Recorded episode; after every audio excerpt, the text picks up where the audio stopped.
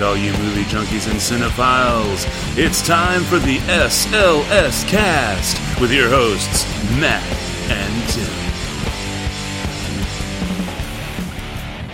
And welcome, one and all, to episode 197 of the SLS cast. Yes, ladies and gentlemen, this would have to be after our special pairing numbers episodes of the SLS cast. This would have to be the temporary element name of the SLS cast because it turns out that there is an atomic element out there and it is temporarily called ununseptium. Yes, ununseptium and its atomic number is 1 97. I have no idea why it's only temporary temporarily called that. Maybe it's not going to be an element for very long. Uh, maybe they just have placeholder cards or something. Maybe they got a vote. I'm not sure. But that's what's up. Does it not sound like technical bit enough? Of temporary knowledge. exactly. Exactly. maybe it's too close to unobtainium and they're worried that uh, for copyright you know, laws, James they're Cameron's going to sue them. Yes, yes. So at any rate, I, of course, am Matt, and coming to us from sunny California would be our resident Sony employee. Tim, I wonder, like, you would think by Yes. now that James Cameron, with all of his, with his science background and money, he would own the periodic table by now, since he is indeed a scientist, a very rich scientist. I think that if uh, he truly owned the periodic table, he would not have used unobtainium in Avatar, and instead would have just gotten one of the most rarest, purest atomic elements that could be used and harnessed for technological advance in space and stuff like that, and just made the planet have that instead. Like what? Because there are, oh man, where's my buddy Rob when you need him? Is he Oh, is he like a home, he doesn't know, periodic but I need him table right now. whiz? Does he know all the He, elements? yes, he actually is. He knows he knows quite a few of the elements, and um, and and because of his uh degree in geology and stuff like that, uh, he also knows which elements are um from space, and I think that that would be really cool to find that kind of stuff out. Because I mean, we already have them. There's stuff out there that there's just tiny, tiny, tiny amounts of, um, and yet we already know that there's so much potential to be harnessed from these things. So why do you have to make up unobtainium? I mean, I'd rather I'd rather have ununseptium. I don't even know what the fuck that is. Sounds like a spell in Harry Potter, but you know, um, If that was a spell, what would it do? I I don't know. It clear your sinuses, right? Because you have a septum, right? Do you you know? So ununseptium, I guess. Yeah. Or it gives your enemies a deviated septum. There you go. Yes, it deviates another wizard or witches. So, so yeah. But um, anyway, how was your how was your week? How do you en- how are you enjoying our new recording time Our On recording day, Tuesdays, which is now Tuesdays now? Yeah, it's Tuesdays, it's better than Wednesdays, at least. We used to record on Wednesdays. We used to record on Sundays back in back in the day, back six years Way ago, five years ago. And then Mondays worked for a while, and then this semester has just been completely kicking my ass. And so Tim graciously shifted a day. So that Graciously, I had, to, I had to move. nice. I had to clear so much off my calendar. I had so much going on on Tuesdays, Oh, Tuesday don't evenings. Uh, when you when you have to you know completely make sure your schedule is always open on Monday nights, I assume you can bump things to another day of the week. And now that maybe that day was Tuesday. I don't know. Yeah, I'm pretty sure I can still do the same things that I w- would do on Tuesdays on Mondays now. In fact, I could probably do more things on Mondays than on Tuesdays. Like catch the closing of a play that they normally close on Mondays. Hey, see, there you go. So this week I went to go see. Are you familiar with Jeff Lynne and ELO, the band? I am. Uh, I am not a super huge fan, um, but not because not because they're uh, they're bad or it's not my taste. I am It's because you love Xanadu. with them. Go ahead and admit it. You you love them because of Xanadu, and they only made one. That's right. That's right. Xanadu. Uh, no, but um, it, it's it's it, it's simply uh, a matter of just passing familiarity with them. Yeah. So So you know the medieval womans and the Mr. Blue Sky. don't even know that. Just know of them because of you know passing familiarities with people like you who are fans and talk about their stuff or with you know Oh, gotcha, gotcha. references to Xanadu that kind of thing. So I, I went to go see the concert. He did three shows, three nights in a row at the Hollywood Bowl, and um, a great light show. I mean, I, I I saw him a year or so ago. He did a small cl- a warm up club show. ELO Electric Light Orchestra. Yeah, right? yeah. And so it's not the the whole band; it's just him. It's his ELO. But uh, I saw him once before at the Fonda Theater, super small venue. But this time he was performing at the Hollywood Bowl and with the Hollywood Bowl Orchestra. And as all of you ELO fans or casual ELO fans know, it's a very symphonic, orchestration heavy band. It's a lot of strings and the and, and it's a, it's a big production value, you know, the uh, uh, all the songs pretty much. So there's a great wall of beautiful orchestrational sound. So they had the Hollywood Bowl Orchestra, uh, which is a beautiful orchestra uh, playing behind them. A wonderful concert. I went with a significant other. We had a ball. Probably one of the best concerts I've seen at the Hollywood Bowl. Now, with saying that, and again, I mean, it was it was like you were watching a stage show. You had light, you had fireworks. You know, at the end, it was a fireworks finale. You know, you had the cool light show, and the entire bowl was lit up. I've yet to see a show there where they utilized all the blank wall space and they projected lights onto it, and it was just so cool. So it was fun to watch. Well, I had this. Um, do you know, Matt, how a stereotype for I don't want to sound mean here, but Asian folk, well, like whenever they go to the big city, like it was, it was like a, a popular thing to make fun of back in the uh, you know 80s and 90s. You know, they go to the big city and they would just kind of like walk super slow and take pictures of everything. And every time they saw something that piques their fancy just a smidge, they had to capture it on film. So the stereotypical thing is uh, Asian people generally regarded as Japanese taking pictures. And getting in your way. I mean, I remember that they made a not even an oblique reference, like a completely in your face reference in Crocodile Dundee. yeah, so uh, you know, and like I, I don't like you know, I'm not trying to sound mean, but it just so happens that those were the three people uh, that were in front of me, and it's not like they were blocking my view. I mean, come on, they're short, shorter, a little shorter, but the the guy, the family, the three of them, husband, wife, uncle, I think, and the daughter, all had their phones out, and they all had to capture a particular part of the show. The girl was taking selfies and doing Snapchat of herself and doing these weird like posing selfies with the audience, which was me behind her. Which, by the way, if you see any Snapchats or videos from the ELO concert where a girl is taking kissy photos of herself and you see a middle finger behind her, that's my middle finger. But then you have the dad who is like arm straight up, the phone is in my face, and he is video, he is recording on his phone, on his note, his Galaxy Note, every single aspect of the show when next to him his wife is like grooving and doing like the you know the the disco dance you know jiving and whatnot. So you have this woman that's like grinding the seat in front of her and her husband is just wanting to sit there and make sure he captures everything to put on youtube. And that was another thing. He would capture a video and then he would automatically sit there with a bright white screen and load it to youtube. And then on top of that the uh the brother the uncle dude left he got lost. And I think this guy, like they were like the other three, they were American, but the brother uncle guy was like straight off the Chinese boat, like just right off the boat. And he got lost. He like got he just got up, was tired of what he was watching, and he just left.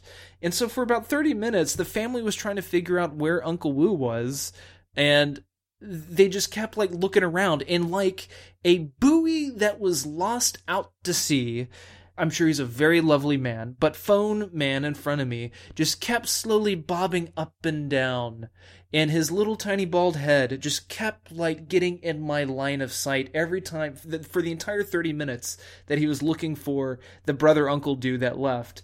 Just bobbing up and down like a buoy out to sea, chrome dome in my face, and the lights are just like glistening off his bald head and blinding me. And even though it was probably one of the best concerts I've ever seen. I just find it hilarious that, of course, this type of thing had to happen. I mean, it, obviously, it doesn't happen to everybody. You know, it's not like a regular thing at a concert. So I was talking about that much longer than I probably needed to. But uh... you know what, though, you it, it proved positive that you lead such a more interesting life than me. Uh, at least now, at least right now. Maybe after I get out of school and everything, I'll be able to have some misadventures and run into weird people and throw middle fingers, you know, behind people and stuff. I mean, I did that at my party. Some people tried to take uh, one. Some of my friends were taking selfies in front of me while we were doing the karaoke. So I was like, "Oh, you're trying to upstage me, huh?" And I managed to perfectly get myself bending down and flipping them off behind, you know. So I currently lead a very interesting life until, of course, I get hit by a car and cannot move ever again. how about how about we check the old email bag? Check that old sack. Yeah. Hey, look, there's nothing in it. But if you would like to send us an email, you can by sending us an email to the show at slscast.com. You can also follow us on Twitter at the SLScast. So there was that, and that was quick. How about if we get to some real news? Yes, please. All right, here we go, folks. It's the news.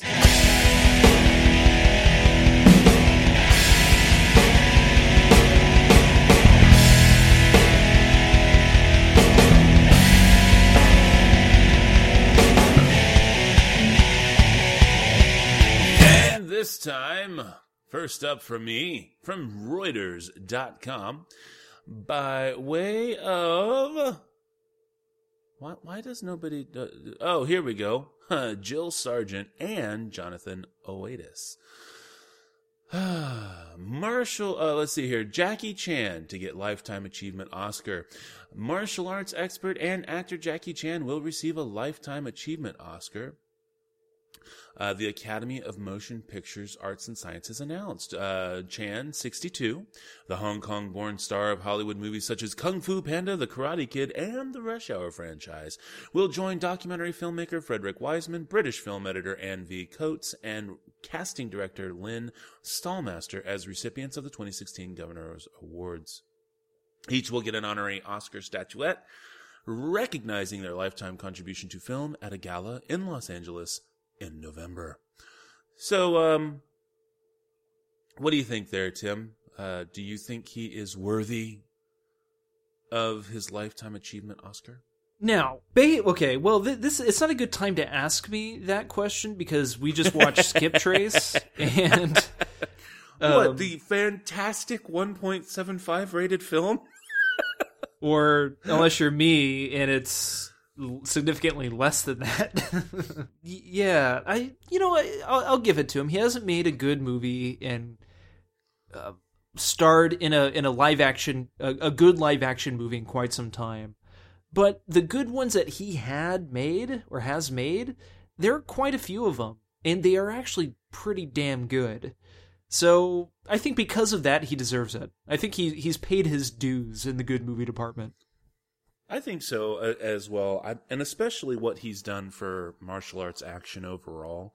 I think he's also opened a lot of doors uh, in terms of helping the Chinese market become the market that it is today, and um, you know, the only thing that is, you know, I, I, there are many reports that uh, his overtly nationalistic tendencies tend to make him not really appreciate American audiences as much as perhaps we would like. But um, uh, but I still think that overall he he deserves he deserves the Oscar for all of his work. So, do you have a yeah. favorite Jackie Chan movie? Ooh, It is probably be significantly different for you than me due to when you like where, where Jackie Chan was in his career, you know, at the time when I was 10, 11 years old, opposed to when you were 10 or 11. well, I'm I'm trying to think here. It would definitely be some of his stuff, probably more from the uh, late '80s, early '90s, and yeah, probably uh, Police Story would probably be where my favorite because I think that is a real encapsulation of everything that made Jackie Chan Jackie Chan. Even though it's I mean it's a Chinese film, just you really and truly got to see what made him just ridiculously amazing. Um, although I was first alerted to him by 1984's Cannonball Run 2. So, um, yeah. Where he Not- played, not he starred as as. Burt Reynolds. Jackie Chan as Burt Reynolds. It was Burt in- Reynolds' stunt double. No, I'm just kidding. But it was. I mean, it was just a way to get you know, a, a bigger cast and everything like that to to do the fun stuff. But yeah, I would definitely say Police Story would probably be my all time favorite. And and of course, you can also look to Rumble in the Bronx, which was his first American crossover, like his true first American crossover. So that's another really good one too. I think. But Yeah, I think mine as a kid, when Rush Hour came out, that was a huge movie. And I, I mean, to this day, I love Rush Hour, the first Rush Hour. So that was 97. Before Rush Hour, Super Cop was the big Jackie Chan movie for me and my buddies. So, yeah, there, there's just so many of them. I mean, we could probably spend an entire month reviewing all the good Jackie Chan movies. So I think because of that, yeah, he definitely deserves an honorary Oscar. Right on, right on. All right, what do you got for us, sir? Okay, so I'm going to do a couple pieces of news here. First up, via Collider.com, Paul Verhoeven was taking part in an interview with Collider promoting a movie called Elle. Uh, in Collider here, they call it his latest feature. It's a twisted, dark comedy, Elle is, about rape and sexual politics that practically dares viewers to scream in outrage. Yet, thanks to the perfect casting of the stunningly talented Isabelle Huppert in the complicated lead role and Verhoeven's patented mix of wit and style, the film works constantly teetering on the edge of utter offensiveness, yet always intelligently controlled and executed. Yeah, so he was doing an interview for his latest movie, Elle. Phil Brown conducted this interview. But within this interview here, something very interesting. Phil Brown asked him and made this comment of At this point, aside from Showgirls, all of your Hollywood movies have sequels, or remakes, or both. I always wondered if you watch them and what you think about them. And this was Verhoeven's response. Oh, sure, I watch them. Somehow they seem like that the lightness of, say, Total Recall and Robocop is a hindrance. So they take these somewhat absurd stories and make them much too serious.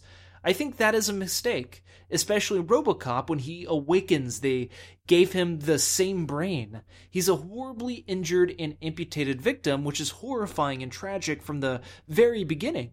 So we didn't do that in Robocop. His brain is gone and he only has flashbacks of memory and needs to go to a computer to find out who he even is. I think by not having a robot brain, you make the movie much heavier, and I don't think that helps the movie in any way. It becomes more silly or absurd, but in the wrong way. Both those movies, Total Recall and Robocop, needed the distance of satire or comedy to situate it for audiences. Playing it straight without any humor is a problem and not an improvement. End all quotes there. Matt, what do you think about that? I personally uh, totally agree with them. When the Robocop reboot came out, I enjoyed it. I thought it was definitely too serious. It definitely wasn't a fun, action packed type of movie. But there's a segment where uh, Robocop, I guess, is trying to figure out what the hell is going on and pretty much flipping out. And the doctor, Gary Oldman's character, just in order to to make it hit home, you know, to really drive it into his brain, Joel Kinnaman's brain, that you're a robot, you're nothing without the suit. There's a great segment where he starts taking away pieces of the armor pieces of the body and pretty much all that is left is the RoboCop, you know, his head, his face, uh, his parts of his brain, uh, his what like esophagus or spine, something like that, his lungs even. And that's pretty much it. So without that suit, without the science, this guy is nothing, and that really kind of hits home. What do you think about what uh, Verhoeven had to say about both RoboCop and Total Recall? Well, I think he's definitely making the case for the fact that people are clamoring for a if you're going to do a, a reboot slash remake um, to make it original, and yet when you're presented with things that are original, they get shot down for not being enough like the original movie. And which is a shame because I thought uh, RoboCop had its problems and stuff, but um, RoboCop's problems were not in its remake status. Quite frankly, Ro- RoboCop's biggest problem was that it was PG thirteen. Um, and and in terms of uh, Total Recall, that I thought was truly the consummate remake because it completely updated everything that you loved about the original film, all the way down to the three boobies. Come on, guys, that's what you're looking for. And the only thing they changed was the conspiracy. So I think he's got some excellent points because, um, because uh, as a filmmaker, you are trying to make these things fresh and exciting, but still um, pay homage to its roots and why it's being made in the first place. So that's what I think. And the next piece of news here via the HollywoodReporter.com, something very interesting, and I know it titillated Matt a little bit after I, I brought this up during the pre show. Toronto, multiple moviegoers pass out during screening of cannibal movie Raw. This is written by Tatiana Siegel. It says this. The film became too much for a couple patrons, said Ryan Werner, who's handling the film's marketing on the ground at TIFF Toronto International Film Festival, that is, a Midnight Madness screening of the cannibal film Raw turned into a medical scene earlier Tuesday morning as paramedics were called to treat multiple audience members who had passed out. Quote, an ambulance had to be called to the scene as the film became too much for a couple patrons, end quote, said Ryan Werner, who was handling the film's marketing on the ground at the Toronto Film Festival and was at the screening. The graphic film has become a must see for horror fans after taking the Fipresci, F I P R E S C I, Critics' Prize in May at the Cannes Film Festival, where it made its world premiere without incident. The mobbed screening also had top agents and managers on hand jockeying for the attention of director Julia Ducournau, who is currently unsigned. The French language film about a vegetarian college student who slowly becomes a cannibal became one of the most buzzed about European films out of Cannes for its potential to cross over with US audiences. So, Matt, did that titillate you? The idea that people are getting sick because of the cannibalistic gore that they are witnessing on the screen. Does that make you want to go and watch this movie? Spend your seven bucks for the possibility of upchucking in public? Honestly, I, I am I am truly intrigued. Uh, it's now it, it's a um, human centipede kind of intrigued, where I'm not going to go and expect a good movie, but if it's making people throw up and stuff, yeah, I'll take the raw challenge. I'm, I'm the raw challenge. Hashtag raw challenge. All right, let's see here. I am going to go with uh, DSLReports.com. And this comes to us by way of Karl Bode. Netflix pushes FCC to crack down on usage caps. Netflix is urging the FCC to crack down on broadband usage caps, stating that they unfairly limit consumers' ability to consume streaming video services. Netflix has long had an adversarial relationship with ISPs, and often for good reason. Usage caps on fixed line networks are specifically designed to protect ISP TV revenues from Netflix competition, allowing an ISP to both complicate and generate additional profit profit off of the shift away from legacy TV.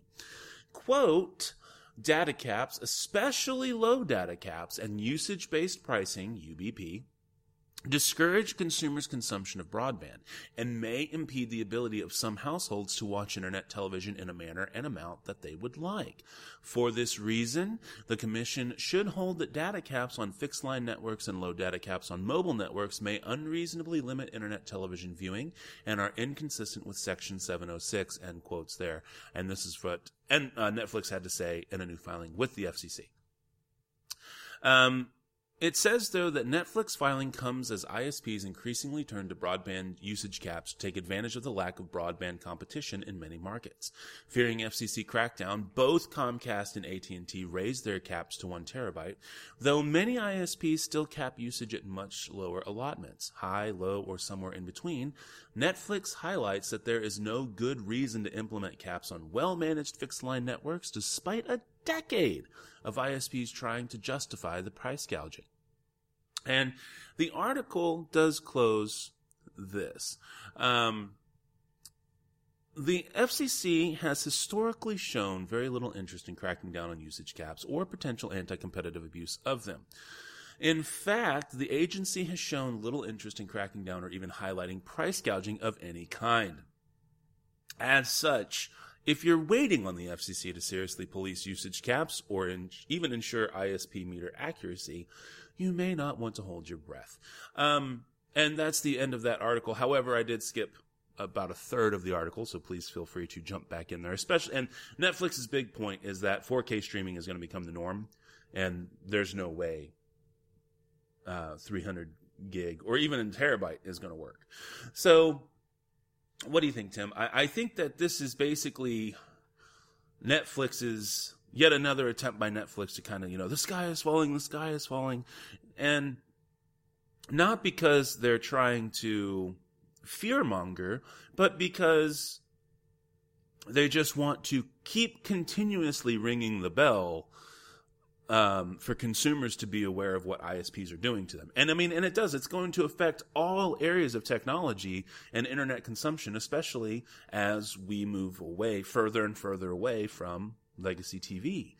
Um, and so it's going to affect the way we watch movies. Uh, it's going to way we affect watch television, the way we listen to music, the way we do those, the way that you and I even produce the show. Um, so what do you think about that? Do you think Netflix should continue to do this? Do you think it's kind of a waste of time? Um, other thoughts? No thoughts? It just kind of seems like Netflix is just. I I, I don't know. I I, th- I, think they're freaking out. I mean, do you do you do you stream a lot of 4K content or ultra high def content? Um, I do stream pure high def content, um, so 1080p. But I I don't have anything that that currently that's 4K capable. So I wouldn't I wouldn't want to do that. But How about 4K KK capable? Ah, uh, nice try, Cartman. No, I, I I like that personally. I like that they do this because ISPs know, especially when they're attached to like AT and T, when they're attached to Comcast, mm-hmm. they know just exactly how much money they're losing from cable they know, as we talked about before, where Netflix is now struggling because of market saturation. Um, Netflix's new revenue, new new revenue streams would be increased viewing, so that they're making more money off of every hit um, that stays that stays on longer for the for all the people that have it. But the thing is, is that while Netflix is doing this certainly to promote better traffic and better transparency for ISPs, they'll make money. I mean, let's let's not let's not uh, you know hide anything here. And it's good advertising Netflix for them too. A- absolutely, yeah. you know the consumer watchdog Netflix, but at the same time, they are legitimately being kicked around.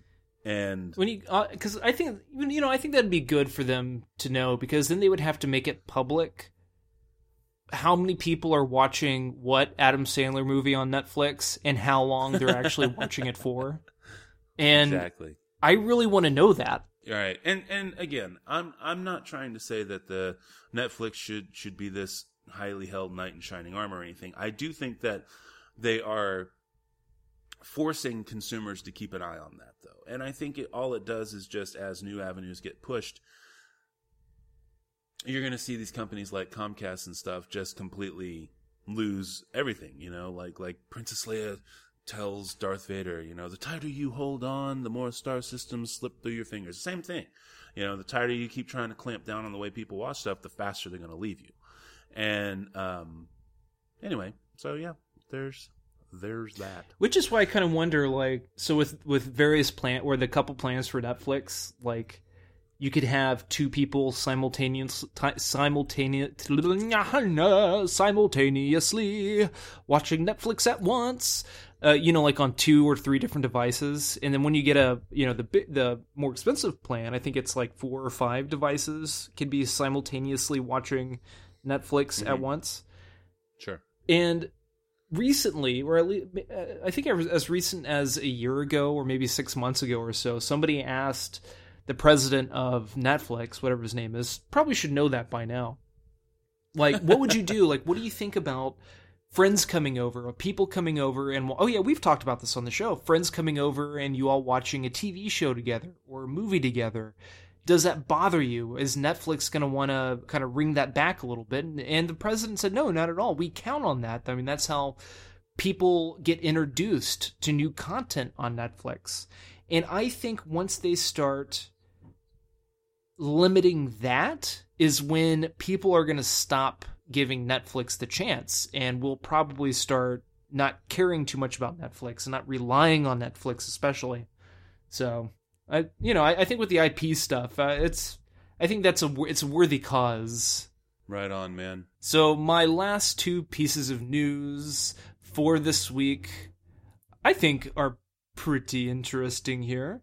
First up from io9.com, Divergent star Shailene Woodley not interested in continuing the franchise on TV. Uh, and this is written by Germain Lussier, and it says this. This was actually posted uh, last Thursday, so uh, this is slightly outdated, and I will actually reference another article from Cinema Blend that came out uh, earlier today, September 13th. But the IO9 article says this When the most recent film in the Divergent series, Allegiant, didn't perform up to expectations, Lionsgate had a surprising reaction. The company said it would like to finish out the series on television.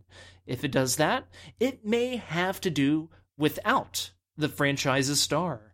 Shailene Woodley, who plays the main character in the series, Tris, was recently asked by Screen Rant what she thought of the situation and it wasn't very positive. She said, quote, Last I heard, they were trying to make it into a television show. I didn't sign up to be on a television show. Out of respect to the studio and everyone involved, they may have changed their mind and may be doing something different, but I'm not necessarily interested in doing a television show, end quote. That's not her saying that she won't do it, just that she's not, quote, not necessarily interested, end quote. The timing of this quote is actually pretty funny because it came on the same day legendary actress Meryl Streep agreed to be on a television show herself. TV or film actress isn't really a distinction anymore, so I'm curious why Woodley, who herself became a star on the TV show The Secret Life of the American Teenager, feels this way. End all quotes there. Now I'm jumping over to the Cinema Blend article. Shailene Woodley still has no clue what's happening with the last Divergent movie. Uh, this came out again today, September 13th, and it says this. The Divergent film series started out strong, but it has slowly been running out of gas. Apparently, they're so up in the air that Shailene Woodley doesn't really know what's going on. During a recent interview for her new movie Snowden, Woodley was asked what her plans were for the final part of the Divergent series, and she says this Quote, they haven't finalized any decisions, so it's actually a moot point to talk about it now. Out of respect to Lionsgate and everyone involved, I'm not ex- exactly sure where they stand, so we are kind of in all a limbo right now. I signed up to tell the whole story of Tris, and I would love to be able to do that. Nothing would make me happier. End all quotes there. Matt, do you have any comments, questions, or concerns regarding Shailene Woodley and her involvement with the classic, on par with Lord of the Rings series, Divergent series? Okay, so just to be clear, she would do the TV or she would not do the TV. I'm I, what I'm gathering that she would not do the TV.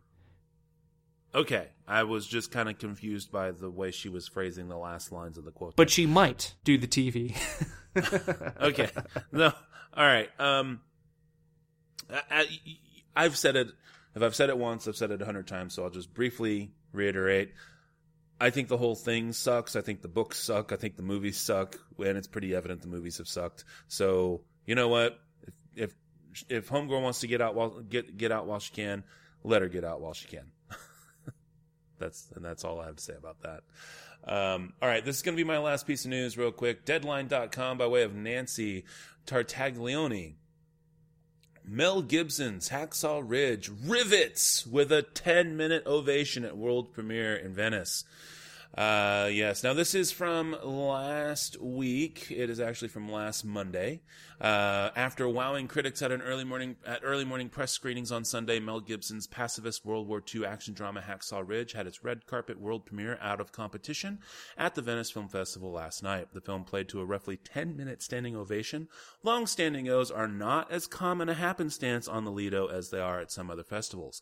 At about six minutes into the ovation, Gibson and, uh, and the actors were asked to go down into the audience. so basically, everybody's standing up there. So you applaud, you do, a, and then of course they really liked it, so they stand up. But then they keep going and they keep going and they keep going.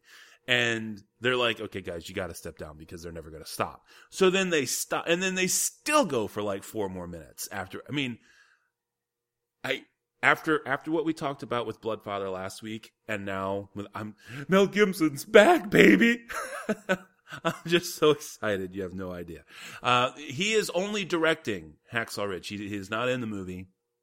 And this movie uh, follows along a Seventh day Adventist, I believe, um, who saves 64 guys single handedly without firing a shot in World War II. Um, so, and yeah, he got the Medal of Honor for it. And this is what Mel Gibson directed. So I, I mean, this is, if this is telling, I can't wait. The movie, I believe, is scheduled to release in November. Uh, uh, yes, Lionsgate releases Hacksaw domestically in the heart of award season on November 4th. Overseas release dates are not yet widely confirmed. What do you think, Tim? Are you, um, are, are you as enraptured with this news as I am, or um, shall will you wait until you can see the movie for yourself? I mean, I'm looking forward to the movie. I think the trailer is decent. I'm not a big Andrew Garfield fan, but uh, I mean, I will give anything that Mel Gibson makes a fair shot uh, because I love the man. I love his movies for the most part. I love his directing movies, even though I am definitely not a fan of Passion of the Christ. There's still some good filmmaking there for sure. Now, as for the standing ovation, um, it the article said that it's not common, but it it can depending on who is in the audience, it can be common because you have people that are directly involved with the movie, people who funded the movie and all that stuff. Based on reviews that I early reviews that I've read and early comments that have kind of come about, the movie's supposed to be phenomenal. So uh, I'm looking forward to it. It'll be a nice, depressing little Thanksgiving treat for us to enjoy. It's not depressing.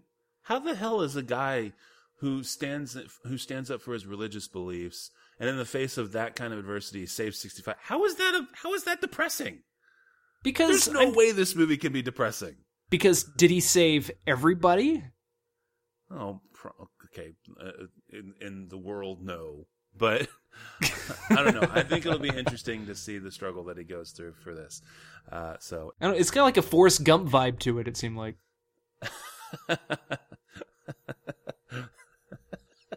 I may not be a, a violent man, but I know what saving a life is.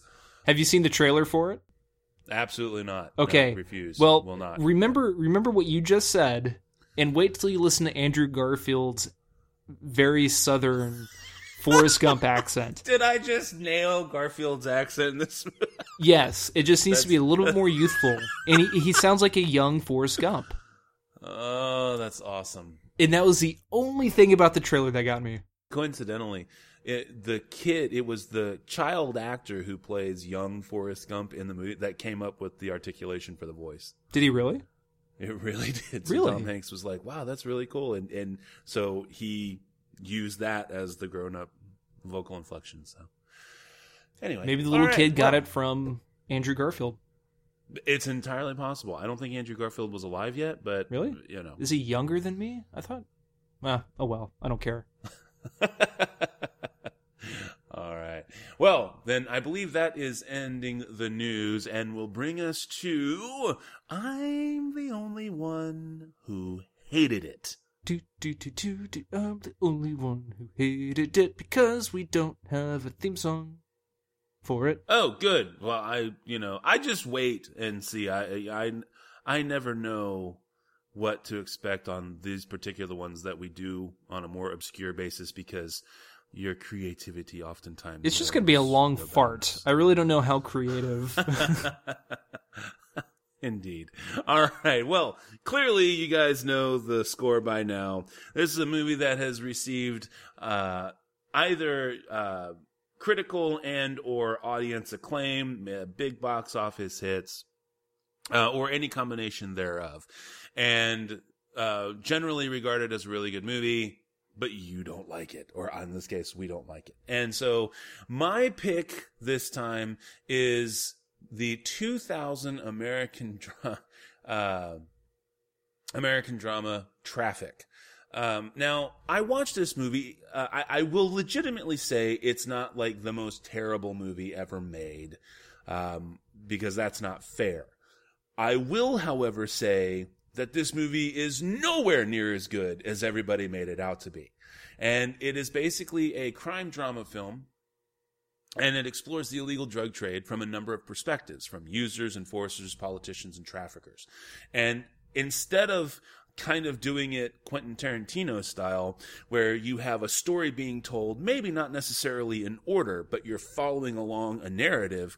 No, no, no. They kind of do this like weird intersecting bullshit where all the people kind of pick up and leave off of with each other and then so they can kind of tell these four different narratives uh, without pardon me, without having to stop. Goodness gracious, pardon me. Without having to stop and switch gears. Um, here's why I hate this movie. Because it pretends to know more about the real struggles that people endure in the world of drugs. And I mean from the different perspectives than it actually does. And so let's take, for example, Michael Douglas. Now, Michael Douglas uh, is in this movie, and he plays um, a politician, I believe. Yeah, he plays he plays a judge actually, whose daughter, goodness gracious, excuse me, whose daughter uh, is a drug addict, right? And yet we're supposed to believe that he goes on this crusade to save his daughter um and like and he finds her like literally getting fucked for drugs um it's kind of the you know uh and and so and this is somehow supposed to be you know like she almost it's almost like she turned to drugs because of his um because of of his career choices and how she ignored her and all this kind of stuff but you watch this dramatic thing fall out, or, you know, carry through, and you're just like, this would never happen. It would never happen. There is no way to suspend your disbelief. And it's every single part of the time, of the timeline that happens throughout this movie, with the exception of Benicio del Toro's character. Um, I would, I could definitely see how an agent in his, per, in his, um, in his shoes might utilize some of the, uh, shall we say, more interesting uh, investigative methods that he uses. But overall, every single step of the way, this movie is preaching at you. And yet it was so widely hailed as, oh, it's so gritty. It's so real. It's not.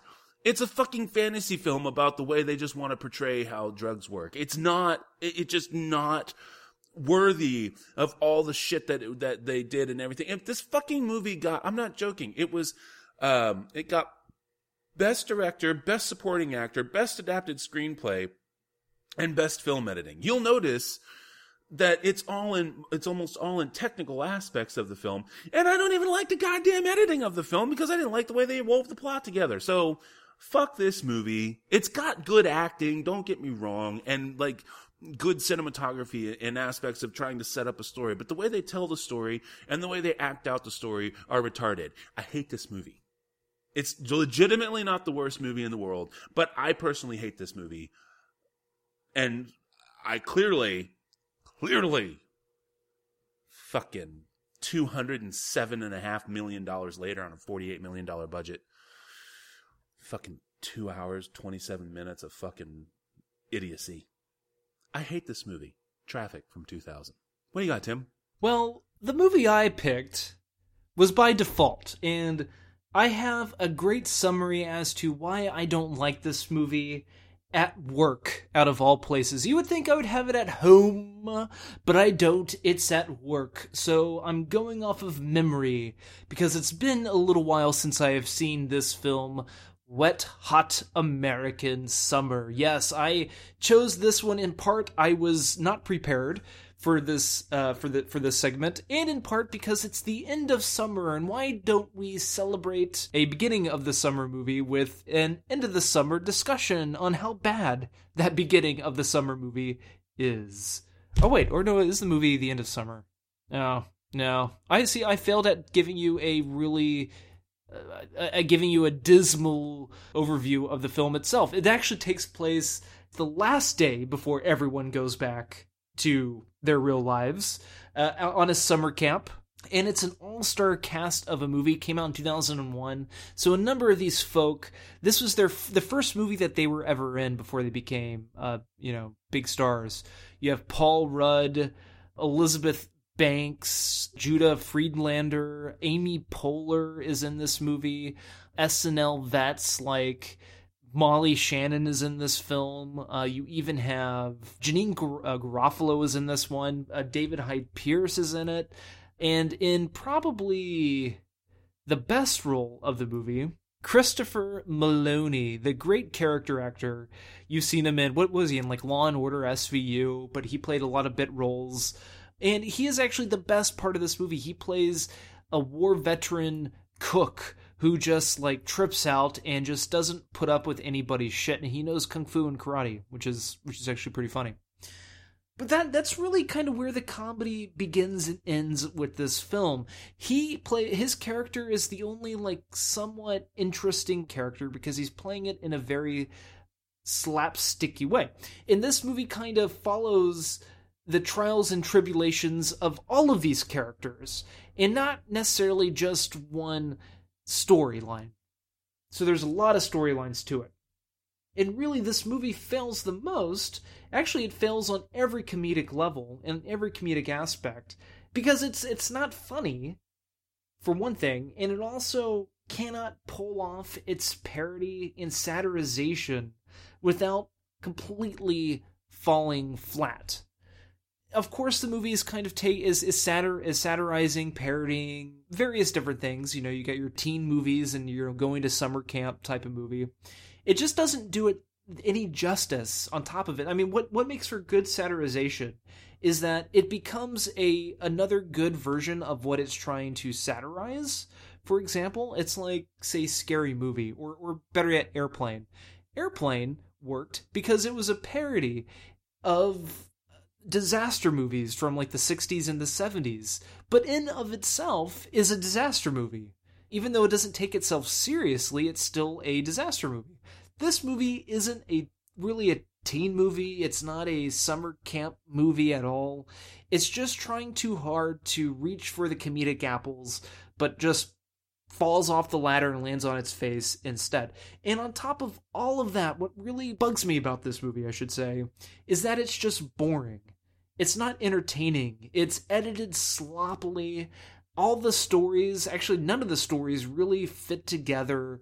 And it just doesn't work. I mean, that's what's so good about whenever you watch like a Richard Linklater movie like Dazed and Confused or even Everybody Wants Some, which came out earlier this year it's all about how it's pieced together. It's following these different characters. Well, I guess more so with and Confused. I guess and Confused and American Graffiti would be uh, would be a better one to compare to. Those movies broken up into segments, and each segment follows a different character. But by the end of the movie, it all just kind of comes together in its own cool way. Wet Hot American Summer doesn't even do that. It's so ridiculous. It's trying to be so obscure that it's not even funny. Just think like Mad TV comedy, how with Mad TV, a lot of people love Mad TV, yet I'm sitting in the back wondering why the fuck are you people laughing at this shit? It's not funny whatsoever. And believe it or not, even though on Rotten Tomatoes, Wet Hot American Summer does have a 32%. Uh, its critics' consensus was that uh, as a comedy, Wet Hot American Summer is a slapdash, fragmented affair that misses more often than it hits. As parody, it fails because it attempts to satirize something ridiculous and self parodying in itself. But though the critics didn't like it, a shit ton of young people loved the movie.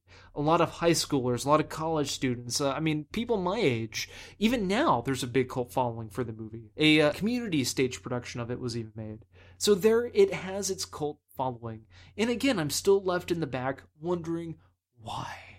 If you ever want to watch Wet Hot American Summer, do yourself a favor and skip the movie and watch the Netflix series Wet Hot American Summer, the first day of camp, or something like that. Where actually that one is about the first day of camp, as opposed to this one where it's the last day of camp. The show is significantly better. It's funny. It takes what they were trying to do, what they were trying to attempt with this movie, and does it right. So don't go back and watch the movie of Wet Hot American Summer. Do yourself a favor and watch the TV show because the movie, guys, it's boring and it fails completely. And that is why I'm the only one who hated Wet Hot American Summer from 2001. Fair enough. All right. Well, you know, we were supposed to talk about a third segment for next week, and I don't think we did. so are we going to have a third segment next week or are we just going to skip it? we can well since we're doing uh we're doing Blair Witch, we could do a did it age well of the Blair Witch Project, even though the Blair Witch Project only came out 15 years ago or 16 years ago. I guess we can we can make an exception. Sure. Okay. Easy enough. So, I guess that takes care of segment 3 for next week. did it age well? for the Blair Witch Project. Uh, all right. Well, then I guess that leaves us with the movies, does it not, sir? Sounds good. All right, folks. Here we go. It's the movies.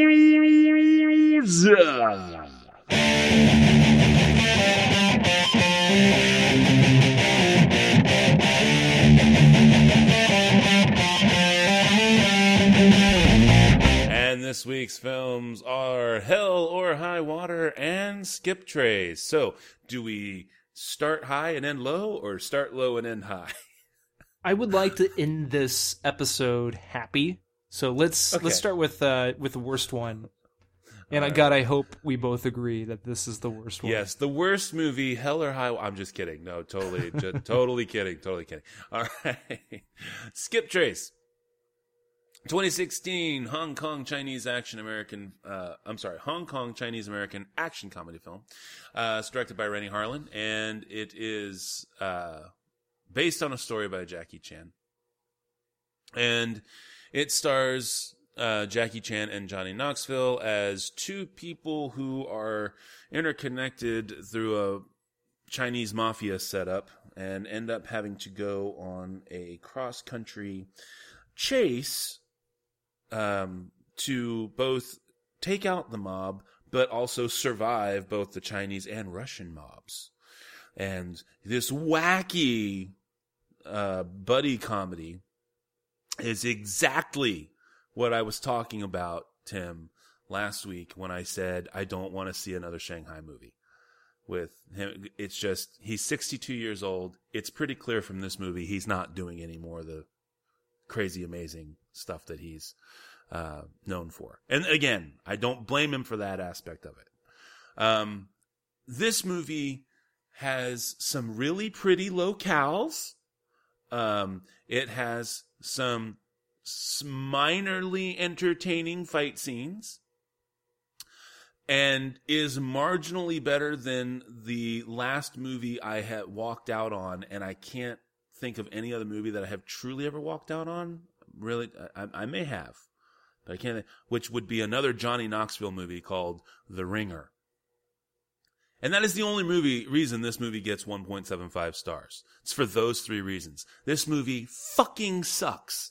It fucking sucks. I don't understand how the hell anybody will get work after this. And you still gave it a 1.75? Because, okay, look, watching Jackie Chan at work, even if it's just a fading, um, uh, you know, even if it's just the fading remnants of a once amazing action star, is still watching Jackie Chan at work. Okay. It's kind of like people who got to see Frank Sinatra in the last year or so of his life. He was off key a lot. He just kind of puddled around on the stage. Um, it was really just him standing up there singing whatever the fuck he kind of felt like at that time. And it wasn't a, it wasn't really all that great of a show, but it was still getting to see Frank Sinatra. And no one could ever take that away from you it's kind of like that. You're still seeing Jackie Chan do some pretty cool stuff. You're still seeing that spark of what makes Jackie Chan Jackie Chan. And again, legitimately, you know, the stuff from the Mongolian aspect, I mean, the cinematography wise, it has some merit.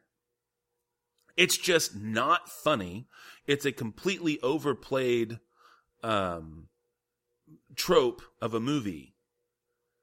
And yet, I still remember the worst Johnny Knoxville movie I've ever seen, which is The Ringer. And I can't because that's a zero fucking star movie. The Ringer is truly a zero fucking star. It's not just zero stars; it's zero fucking stars. And this movie is truly better than that. I uh, not uh, clearly not by a whole lot, but I can't say I fully fucking hate this movie.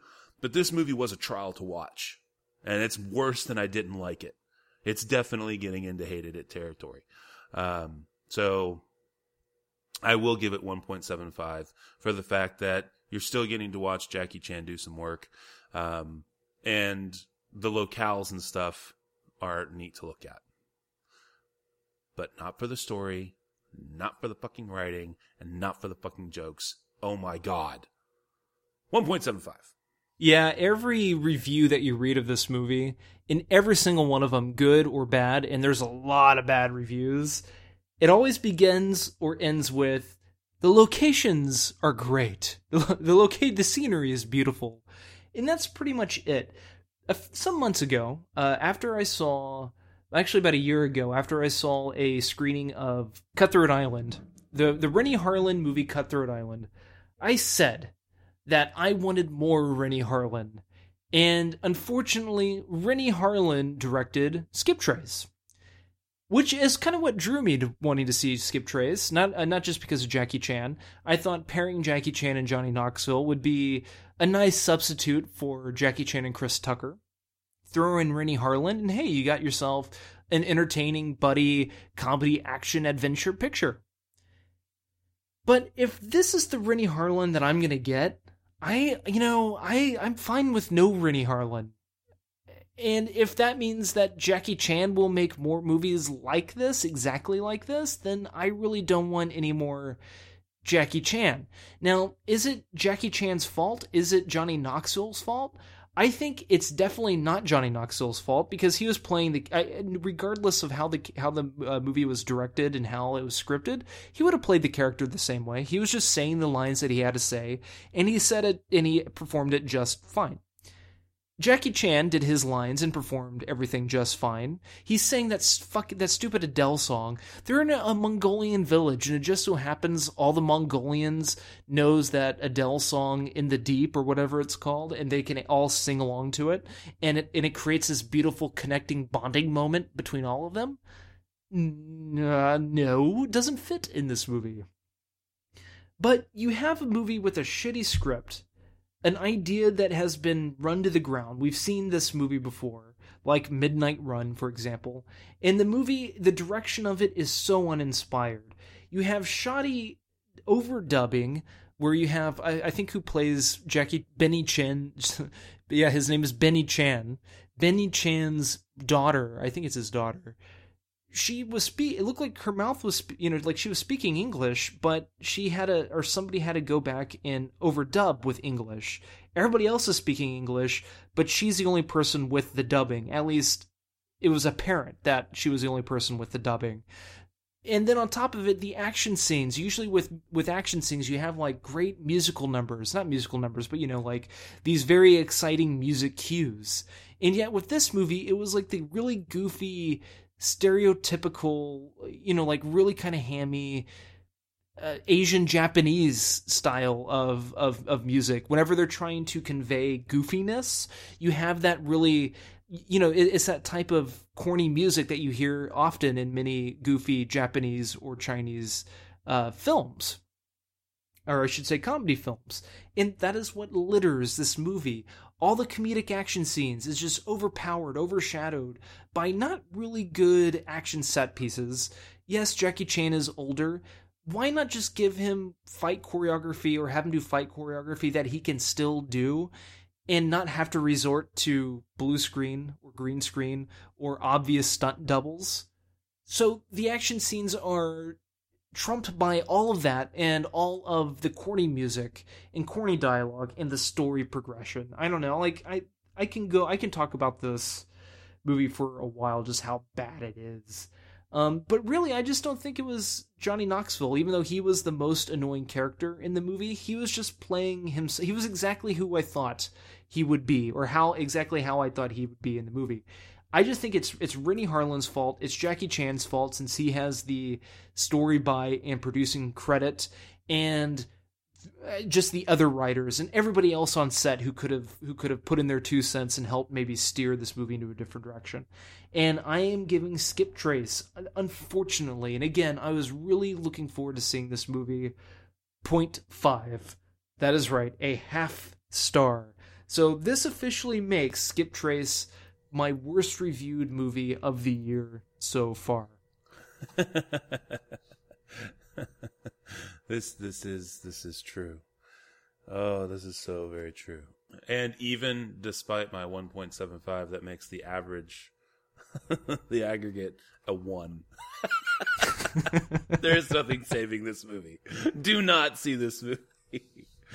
Uh, all right. Well, then, moving from the crap to the amazingness, we have Hell or High Water, 2016 American heist crime films, directed by David Mackenzie, uh, and stars Jeff Bridges, Chris Pine, Ben Foster, and Gil Birmingham. Uh, this movie was actually a script winner from the 2012 Blacklist, which is pretty damn sweet. Um, and it basically follows uh, two men as they rob some banks to, um, uh, as they rob some banks in order to save their family farm. Uh, two brothers, to be specific. And I'm struggling with this one, Tim. I'm struggling because this movie is near flawless. Near flawless. Yeah, I, I feel the same way. Uh, it, and yet I just I, I'm I'm debating between four point seven five and five. So clearly, clearly, when you're having to debate the quarter star that makes it amazing or not, you should probably just see this fucking movie. Um, uh, I just here's the only problem. Here's here's the only problem that I have with with, with this movie. Okay, the the scenery is great. This movie actually kind of it almost kind of comes across as a farm drama, really, like like the old style farm films that you would talk, like HUD from back in the day. Um, this, and yet it also definitely blends elements of heist, clearly, and yet there's solid character work being done here. Holy crap! It's so nice to see that uh, Chris Pine really has acting chops and a future ahead of him. um, and Jeff Bridges could very well come into his next Oscar for this movie. Um, but Ben Foster. Ben Foster plays Tanner Howard. He's Toby's brother. Toby played by Chris Pine. He the characterization itself was fine. I just have a problem with that character. And I also think that because of the way that the character is utilized, especially in the back, I don't know, 15 minutes of the film, it kind of leads to some inadvertent pacing issues. And, I, and I just don't know if it's enough to knock it down to 4.75 or if I can forgive it because holy fuck is this movie awesome. And especially the la- like the last six lines of the movie it's not a twist. It's not a twist. So please, I don't think of It's just wow. It's some of the most powerful dialogue uh, ever that I've seen this year for sure. Um, so I don't know, Tim. Do I give this one? Do I do I give it the pass, or do I, or, or should I be strict? Okay, well, there are three things that I want to bring up in a spoiler section of this movie, so we could go into more detail about it. But I personally uh, am giving this movie a 4.75 out of 5 because I, I think this is a perfect modern Western. It has, I mean, everything that you love from a great Western it's in this movie for the most part. And it without it being like completely mirroring any particular great western this film is super original. You have super original characters for the most part. Uh, I, I think the filmmaking itself the camera work especially was absolutely wonderful. And, and, and the camera work was utilized um, as a way to really engage the audience after the action happened. Like when the car is speeding away from a bank the camera would start out um, kind of uh, further away, and as the car comes by, suddenly the camera zooms in a little bit, but then the camera follows the car. You know, so it goes. So the camera stopped, and as the car doesn't stop and it moves by the camera, the camera zooms into the to the driver's side and is riding along with the car. And just like little tiny camera touches like that, just really drives the movie into uh into into sheer entertainment. Uh, I mean, I I have to say and also with the film uh, what, what, I kind of notice and what I've kind of drawn from it that I, have seen from uh, in other older classic Western movies, kind of like HUD, for example, like what you were saying, Matt, are the imperfections in the camera work as well as the uh, as, as the shots in particular. I think that adds to the novelty of the film.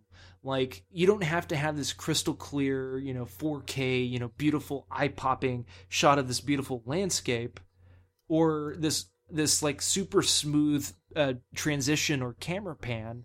But when there's like a little bump or when something is a little bit out of frame, it just adds to the movie. It adds to again the, the novelty of the film. And one example are is the lens uh, lens glares. You know, like most of this movie takes place. Well, actually, in the, it was all shot in New Mexico, as it turns out, but it all te- takes place in the you know in the Midlands of Texas, where you have a lot of weeds and a lot of dirt, a lot of dust, and a lot of sun, for example. And so, depending on where the camera is shifting and moving, you see that that that glare from the sun. But it's never anything too overpowering, and it fits the movie completely due to the scenery. And at the very end of the movie, when the credits roll, the camera does this really co- uh, cool shot where it kind of comes down into the weeds. But it's not like a very smooth transition from a, a, high up shot up and you know going down to the weeds it kind of like hits some of the weeds and the camera moves a little a little bit and as the credits roll you see the camera kind of jiggling some. And i watched all the credits because of that shot. It's something that you never see before and it again it just adds to the scenery and it adds to the novelty of the film. But there are three things in particular that I took issue with the movie. Obviously, because I gave it a 4.75 out of 5, it didn't bother me too much. But there are things that I would like to bring up to you, Matt, in a spoilers section. So I will end my review with 4.75 out of 5. You, people, you've got to go see this movie at the movie theater. It is definitely worth it. I, I, I think it's my favorite movie of the. It's definitely my favorite movie of the year so far. Um, and it it's going to be fun seeing if anything can beat this one because not only is it great drama, but it's great entertainment as well without being super heavy handed or anything like that. So please go and see this film. Okay, well, I'm going to go ahead and agree on 4.75 out of 5. And I would like to note that the last two movies I have seen with um, Jeff Bridges have been 5 stars and 4.75 stars, respectively. So clearly, Jeff Bridges is the shit. Uh, what was the last one? So, uh, Little Prince. Oh, yes. That's right. Which I gave uh, 5 stars on. So, and that was, I want to say, the only other uh, uh, outside of back in January when I gave Revenant five stars. I think that's the only other five star movie this year. So you can see how hard it is to get a five star movie out of me anymore. I'm so jaded. Uh, you can get a lot of stuff out of Matt, but a five star movie you cannot. That's right. That's right. Um, all right. Well, cool. So then let's go ahead and let's get right into it. So clearly, if you're not into the spoilers, you know that that's what we're doing right now. Uh, we we always try to get the ratings up now and then go into spoiler territory. So if you don't want spoilers, thanks again for listening. Have a great week. We'll catch you next Monday or whatever, next weekend, whatever it is. I don't remember anymore. If you're hanging in, join us. All right. So your three spots that you wanted to tell me about because, um, okay. So for me, when, here's the thing with Tanner, and, right now, um, we're going to just assume that people who are listening now has actually seen the movie and know what we're talking about. Yes, okay. or or yeah, or don't care about spoilers, or you know whatever. Um, all right, so Tanner, Tanner is supposed to be, uh, you know, like, uh, do you watch uh, It's Always Sunny? Oh yeah, yeah, he's the okay. Yeah. So Tanner's supposed to be the wild card, right? You know, it's like, hey, you're not expecting me to do that because it's a wild card. Um, and I, again, it's not the acting that bothers me or anything. I just thought that the character itself was a little too overboard. I think that, and, and it wasn't about balance because clearly Toby is a lot more of, is, is a very cool customer, but I don't think we needed Tanner to end up going off on a shooting spree necessarily. And I don't think we needed Tanner to have this drawn out chase, which again, that's what I thought led to the pacing issues where ultimately, I mean, uh, Hamilton kills him, but that whole section of the movie kind of felt like it was just really unnecessary. I think that there could have been a lot, uh, th- there were better ways to make tension and to draw it out without having to necessarily start killing a whole bunch of people. And I and yes, I say a whole bunch of people, you know, like eh, grand total of body counts like four. But you you I mean it just I think especially in light in in light of the last scene where Toby and Hamilton kind of face off and Toby's basically like, "Hey, well, you know, we need to meet some we we need to meet uh, pretty soon so we can finish our conversation." um, God, uh, you know, if you can have that kind of writing and you can elicit that kind of a response out of the closing scene of the movie, why do you need someone like Tanner going off on a spree where he has to end up, you know, kind of holding people off in a standoff situation so that Toby can get away? I think there's a much better way. I think there could have been better ways to handle that. And you see Tanner kind of going more and more overboard as a, as it goes on, but not necessarily in a truly progressive way, more as a plot device kind of a way. And that is why I was saying that characterization, which ultimately leads to some pacing issues for me, was hurting it so bad. So, what were your specific three spots that you wanted to talk about? Well, I think regardless, Tanner had to kill Jeff Bridges' uh, his partner in some way, because I think that I, really okay because in some way because that, that that's what really triggers jeff bridge his character to like care you know uh, basically. well well like to make it a point to maybe to to finish this because there's that great scene at the end at the end which is actually something that i really wanted uh, a, a, a, a glare that i wanted to linger more is when they both kind of had well toby has his gun uh, just holding his gun, and you can just tell that Jeff Bridges, Hamilton, he was wanting to like re- like his hand was kind of resting where he had his gun hidden, and they were both Right. saying, "Shoot, why don't you shoot?" And you know, if you shoot, you know, just see what I do. You know, maybe I'll get you, maybe I won't. And they just start, they just glare at each other and look at each other. And what I really wanted to happen, and it was all because, partly it was because that uh, that Tanner shot Hamilton's partner. And Right. I don't think we would have gotten to this point without that uh w- without what happened beforehand. Now I definitely agree with you that I don't think it didn't have to be as extent. Tanner definitely didn't have to go on to a, into a killing spree because what I'll mention uh, of what I'll mention in a second. But I really liked that moment when Toby and Hamilton were just staring at each other, and I really wanted to linger more because I thought that something's going to happen. One of them is going to grab their gun and shoot the other. But then it happened too soon when the the mother shows up, the ex-wife shows up in the car, and it just breaks the scene. But um, what really okay? So really, the main things that that bugged me uh, were all Tanner related, I guess. One was when Tanner pulled out the AK 47 to shoot at the townspeople that were following them. And for some reason, that was the reason why the townspeople decided to turn away, even though they were all hot on the heels of these two guys.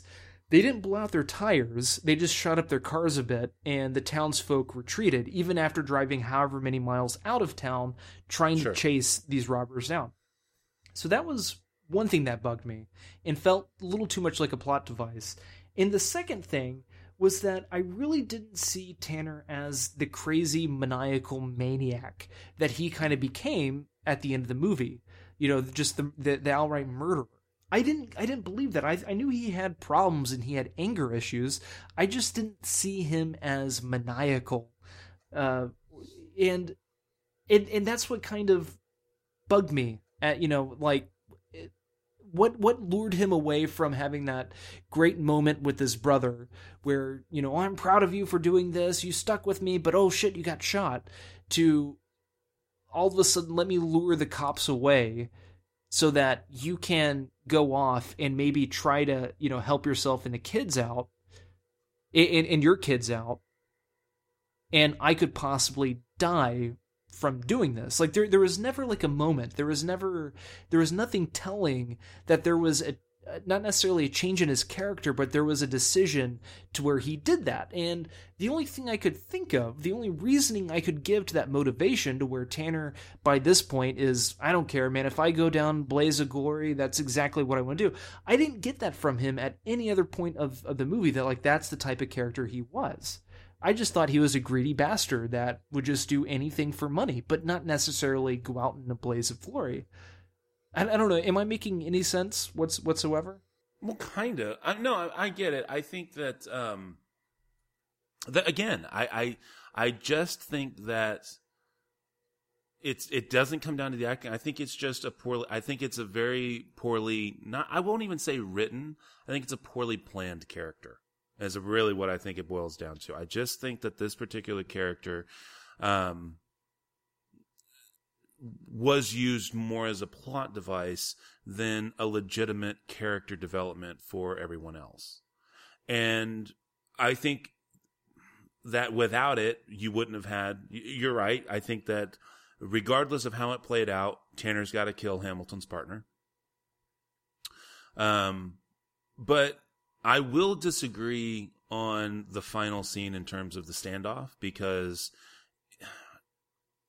I think that if you if you let it go too long, you you would have definitely had the good, the bad, and the ugly. Remember how they have the final showdown scene uh, with their you know quote unquote Mexican standoff with the man with no name and the the bandit and the and and it, and so they just kind of go for like God two and a half minutes. It seems like. Um, Well, not I- two and a half. I wasn't saying two and a half minutes. no, no, I know, but I mean, I, I just feel like if they had to drug it out anymore, you would have gone into that territory uh, where it was too long. And I thought that it was a really interesting way to break that tension. Um, was to have them show up because Hamilton kind of realizes, oh, hang on, you know, I may not like this guy, but this guy's, you know, clearly got some kind of scruples. but at the same time, we're still left with Toby. You know, basically, you know, it's not over. Um.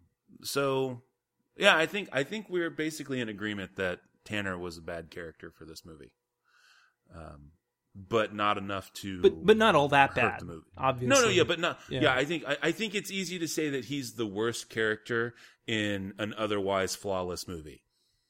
Um, Yeah, no, exactly. If, that's the best, if that's the worst if that's the worst thing you can say about it, then still go see this movie.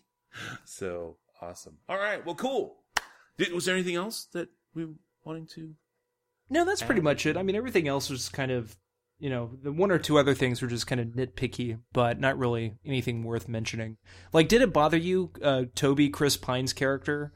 Like, at the end of the movie, all of a sudden he was kind of like clean shaven and he had that old man cowboy mustache and he was dressed really nice, kind of super polished, and all of a sudden he turned into a badass. Uh, no, because I think that is, I think I think that's ultimately what he was always trying to become. I think it was the only way to fully make the break from what he was before. Uh, it also lends credence to why he's dismissed as a suspect. Uh, You know, That's in terms enough. of his Yeah. presentation. So I, I love how with this new format we're doing with the spoilers, we, we're actually able to talk about stuff like this because it's fun, it's entertaining. Yes, yes, it is. It is. All right. Well, that concludes the movies for this week. Um, and please do not watch Skiptrace. please go see Hell or High Water. Uh, Twice. Next week we're looking at yes, twice. And see if you agree with our mutual 4.75 rating on that. Uh, next week we've got Sully and Blair Witch. Um, and that's going to take care of that. I think we're down to the spiel, are we not, sir? Spiel on. All right. Well, the music you've been listening to, as always, has been brought to us by our music partners, Cries of Solace. You can check them out at ReverbNation.com and Facebook.com, both slash Cries of Solace. As for us, we are, of course, the SLS Cast, and you can find us at SLScast.com. You can send us an email to the show at SLScast.com. You can also follow us on Twitter at the SLS Cast. You can follow me. This is Matt on Twitter at Nitwit12345. You can even climb aboard that information superhighway and track down Tim on Twitter if that's your heart's desire. Don't forget, you can always follow us on some, uh, on iTunes and favorite us on Stitcher Radio. So until next week, this is Matt saying that thanks to Johnny Knoxville, I get to say this. I know this is going to end bad, but I'm going to pretend it's going to end good. My life's philosophy. And in light of Skiptrace, truer words, Johnny Knoxville, truer words. Take care, cinephiles. We'll talk at you again next week.